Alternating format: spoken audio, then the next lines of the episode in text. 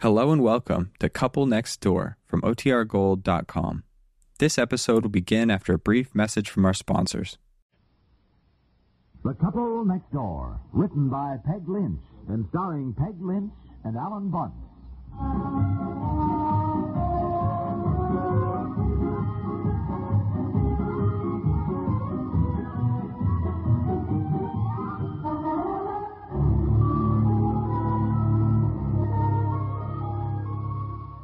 Oh, well, it must be your call. Yeah, it sounds like long distance. You want to get it or shall I? No, I'll get it, dear. You get it. Betsy, eat your breakfast now. You'll miss the school bus. Come on, dear. Hurry up and eat. Hello? Yes, it is. Hello? Hello, Mother? Yeah. No, no, nothing's wrong. Calm down, dear. I've been trying to reach you since yesterday. huh? I want to talk to Grandma. No, no, no, no. You eat your breakfast, young lady. I Boy, see. look at the now, time. listen, Mother. Can you take the baby for a week? Well, we want to go down to Florida to a sales convention. Unless you can take Bobby, well, I don't see how. Uh huh. Oh, Daniel, we're going to Florida? No, no, no, No, darling. you're No, no, gonna not make you, it. honey. Just mommy and daddy. Oh, No, no, no. Eat your breakfast. Come on, hurry up, hurry up. That's wonderful, Mother. When I hold on just a second, when are we leaving?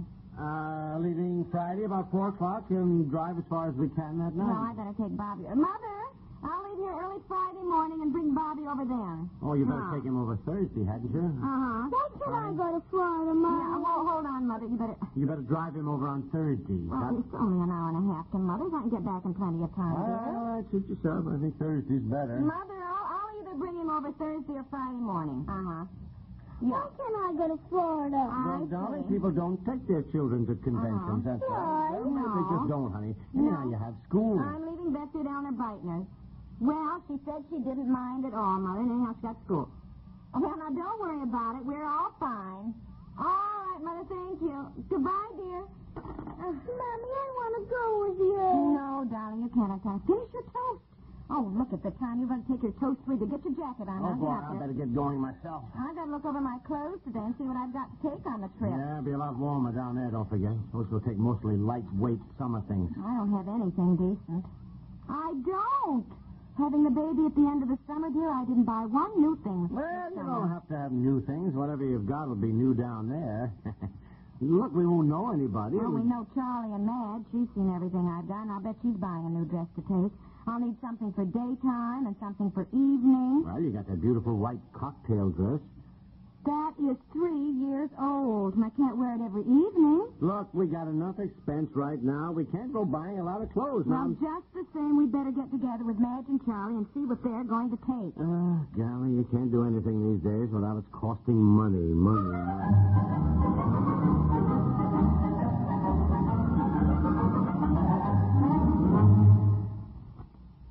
Agincourt is a quiet village in northern France where life may be led in gentle fashion.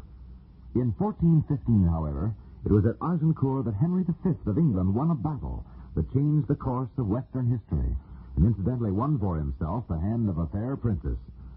Back in 1415, of course, there were no networks like CBS radio. In that century, many people lived out their days without even knowing that a place called Agincourt existed, or that their way of life was challenged in the battle. They never shared in the excitement of Henry V's historic victory, never enjoyed the human interest of that royal romance. Since then, Agincourt has passed season after season in pleasant provincial pursuits. But if history should revisit Agincourt again tomorrow, CBS Radio will arrange for you to go there too. Because it is a network. CBS Radio can take you anywhere important things are happening on a moment's notice.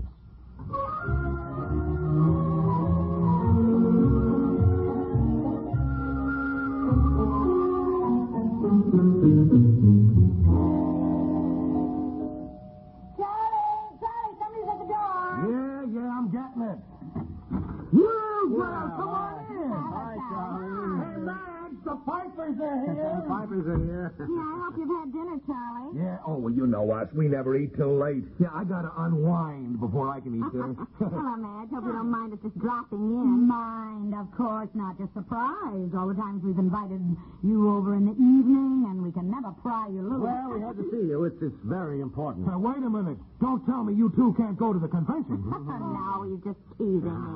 I said to him this morning we have got to get together with Charlie and Madge and see what clothes they're going to take. No clothes. Oh, yes, I haven't even thought of what I'm going to take. Well, don't get excited, Madge. You got plenty. Plenty, plenty. I haven't a thing. Come on, Madge. You got a closet full of clothes. Oh, Charlie. We're going to need things for daytime and for evening, Oh, ma'am. yes, yes, and for a whole week. And Madge, for the love of Mike, you got dozens of things. Ah. I do not have dozens of things at all, Charlie. Honestly, I haven't even even thought of clothes. I've been so busy trying to find somebody to come and stay with the four kids. I thought your sister was coming, ma'am. Well, she's not sure. Charlie's mother can come, but every time I leave the kids with her for any length of time, by the time I get back, they're so spoiled. It takes me a month to get them back in line again. I know. Grandparents always let children get by with everything. well, I'll probably wind up having her because I'm going to this convention. Well, I wanted to see what you're going to take. Gee, I don't know if I have a thing. Uh, come on with me. Uh, let's see what I've got. Yeah, come on, let's you and me tag along, pal. I want you to see this closet full of clothes with nothing in it. Just nothing to wear. Yeah, I know. I hear that all the time, too. You two don't seem to realize that if the convention lasts four days, that means four evening dresses. Fours? What do you mean, four? Well, you don't expect us to wear the same dress. You said there's a dinner and dance every night. You know, Charlie always does this. Then we get someplace and he says to me, Oh, you're wearing that dress again? You wore that last night. oh. Oh, here, Madge, this one is lovely. Oh, Yes, yes, I'll, I'll take that. Oh. Oh, I love that one, too. Uh, then I got my light green. Uh, I don't think I know that Well, one. well, just a minute, just a minute. Let me find it. Oh, you've seen it. It has a Yeah. bouffant skirt with a scoop neck, and I here, here it is. Hmm. Oh, yes, that is beautiful. I remember that. well, then I had that black velvet skirt. I can wear my white jewel sweater with that. That's Uh-huh. very dressy, don't you think? Oh, yes. Gee, I wish I had a jeweled sweater, but they're so expensive. Well, darling, they are worth it. They always look nice. and- Uh-huh. What are you wearing to travel in, in the car? Oh, well, I'll probably wear that beige knit suit. I mean, it is marvelous to travel in. It never wrinkles, you know. Uh-huh, It's- uh-huh, uh-huh. I thought I'd wear my green jersey because that doesn't wrinkle. It does have a little jacket. What do you think? Mm-hmm. Perfect, just perfect. Uh, now, listen, are you taking any hats? Well, that's another thing I thought I'd ask you, Madge. They're so hard to I pack. know, I know. I always take about six hats with me every place I go, and it turns out I never wear them. Well, I thought that I'd just take a little black velvet beret I have. It goes with everything. And if I want to pack it, you know, it's no trouble. I can just, you know, stick it Mm-hmm. well, in. I, I don't look well in berets. Oh, Madge, I don't know why you say that. No, no, I, I don't look well in berets. Well, I don't know why not. Well, I just don't. And the hats I buy are just impossible to pack. I mean, I always have to take my big hat box. Well, do you think we'll wear hats much? Now, we'll be at this resort lodge, and during the daytime, I should think that we'd be mostly in sports things. Uh-huh, uh-huh. Well, I, I, I'll take this pink gabardine suit and some cottons, Oh, I that's suppose. Uh, uh, let's see what I've got. What are you taking, pal? Well, I haven't really decided, Charlie. Of course, I really don't have anything decent. Oh, I don't either. I just don't have a thing. Oh, now what about that tweed jacket you have on? What? This old thing? Oh, no, I don't think it does anything for me. Why, it's simply darling on you, Charlie. Really? Oh, I think it makes me look fat. Oh, you? No, no, no. Be perfect to travel in. I thought I'd wear my brown. Oh, I don't believe I know you're brown. Oh, yes, you do, pal. Do you know, I? my darling little brown suit with the bouffant sleeves and the scoop collar. Oh, Very funny. Well, I tell you, it's the way you two girls sound. Be a fine thing if men made as much fuss over clothes as you women do. Well, frankly, you do make as much fuss, and it seems to me you and Charlie ought to decide what you're going to take. That's why we dropped over tonight. Look, I don't have to decide. I'm just taking what I've got. How about you, That's pal? right, that's right, Charlie. But Yes. He's only got a few things. Here, Turner, uh, uh, take a look at Charlie's closet. Now, there. I, I ask you, I ask you, look at this closet full of clothes. Good heavens, For Charlie. Pete's sake, Charlie, how many suits have you got? Ah, not so many. There's not so many. Now, look at him. You'd think he was Cary Grant. Well, I must say you always look marvelous, Charlie. Oh, my gosh, why wouldn't he? Look at the suit. What are you taking to Florida, Charlie? Well, I'll take these two gabardines and I guess Two? my gray flannels, which I'll need for my navy blue cashmere jacket. Mm-hmm. Hey, where is that, hon? Oh, here it is. It is. Oh, golly, that's a beautiful jacket, Charlie. Well, it ought to be. Do you know what he paid for that? Madge, cut it out, will Well. you? It's been worth it, hasn't it? You know, a navy blue cashmere jacket is always good. Yeah, yeah, sure. I'll bet it is. Yeah, I feel that material. Go ahead, feel it. Oh, golly, that's marvelous. Yeah, yeah. And then I'm taking my summer dinner jacket, of course. Summer dinner jacket? Well, my gosh, pal, Florida? For sure. Yeah, I got a white dinner jacket here somewhere. Yeah, Oh, here it is. yeah, but but then I've got to change the buns. I've got both maroon and black.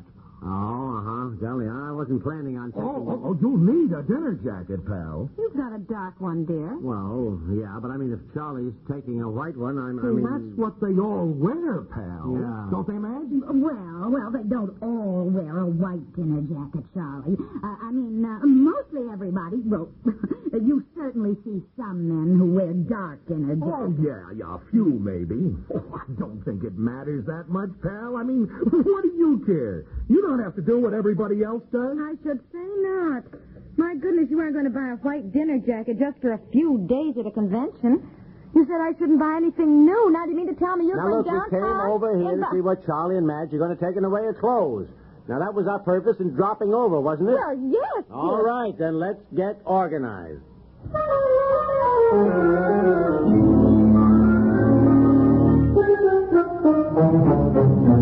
Well, all I can say is, don't you love it, Madge? We're not supposed to buy anything new. No, oh, of course not. Heaven forbid. If a woman buys a new dress, she's extravagant. But if a man buys a new suit, oh, that's something he needs. He doesn't want the suit. Oh, no. But he has to buy it because it's just a necessity. That's all. come here. Come here. Listen to them. Yeah, come here, Oh. listen to them. Oh. I thought I'd wear this in the car. Oh, yeah, uh-huh. Well, that's nice, Charlie. That'd be perfect. Uh, Oh, yeah, yeah. Th- This material hardly wrinkles at all, you Oh, know. yeah, you can tell. Now, look, uh, are you taking a top coat at all? I don't know. What are you thinking? It gets cold. You never know these days. They talk about women fussing over their clothes, Oh, really. Charlie's worse than I am. He spends ten minutes every morning trying to decide what tie to wear. I know. Oh, dear, I don't know. I don't really want to spend any money on new clothes, but I do feel so unglamorous. Living in that garage has really taken the starch out of me. Well, darling, I know exactly what would pick you up. You know, you need a new hairdo. You've been wearing yours this way ever since I've known you practically. Now, I know a wonderful hairstylist. Oh, No, no, no, Madge. you know how husbands are. They like you a certain way. No, no, I couldn't change. He'd be very upset. Very upset. Well, let him get upset. oh, no, Madge. because I- if you don't mind my saying so, dear, you should not go around looking so mousy. Mousy? Well, I, I, I know my hair needs doing, but you know, lately I've been so busy. Uh, and I- darling, uh, it's the way you're doing it. No glamour. Now, oh, I hope you don't mind my saying something. I always put my foot in it. No, no, Madge. I, that, that, that's kind of right. I, mousy, huh? Well, Of course, i- if you think it'll upset. I think I'll just let him get upset. Who is this wonderful hairstylist you know, Madge? Tomorrow I'm going to get glamorous.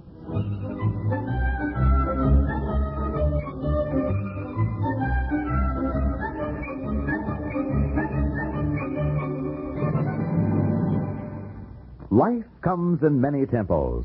There are the pulse racing times of action and adventure, lilting moments spent in amusement, the slow seconds of danger, each one an eternity. Choose your tempo, choose your mood, and CBS Radio has a weekend show to fit it. Better yet, set your dial right where it is now and enjoy it all. The whole stimulating variety of weekend drama on CBS Radio. The Couple Next Door is written by Peg Lynch and stars Peg Lynch and Alan Bunce with Audrey Christie, Don Briggs, and Francie Myers, and is produced by Walter Hart. This is Stuart Metz, inviting you to listen again tomorrow for The Couple Next Door.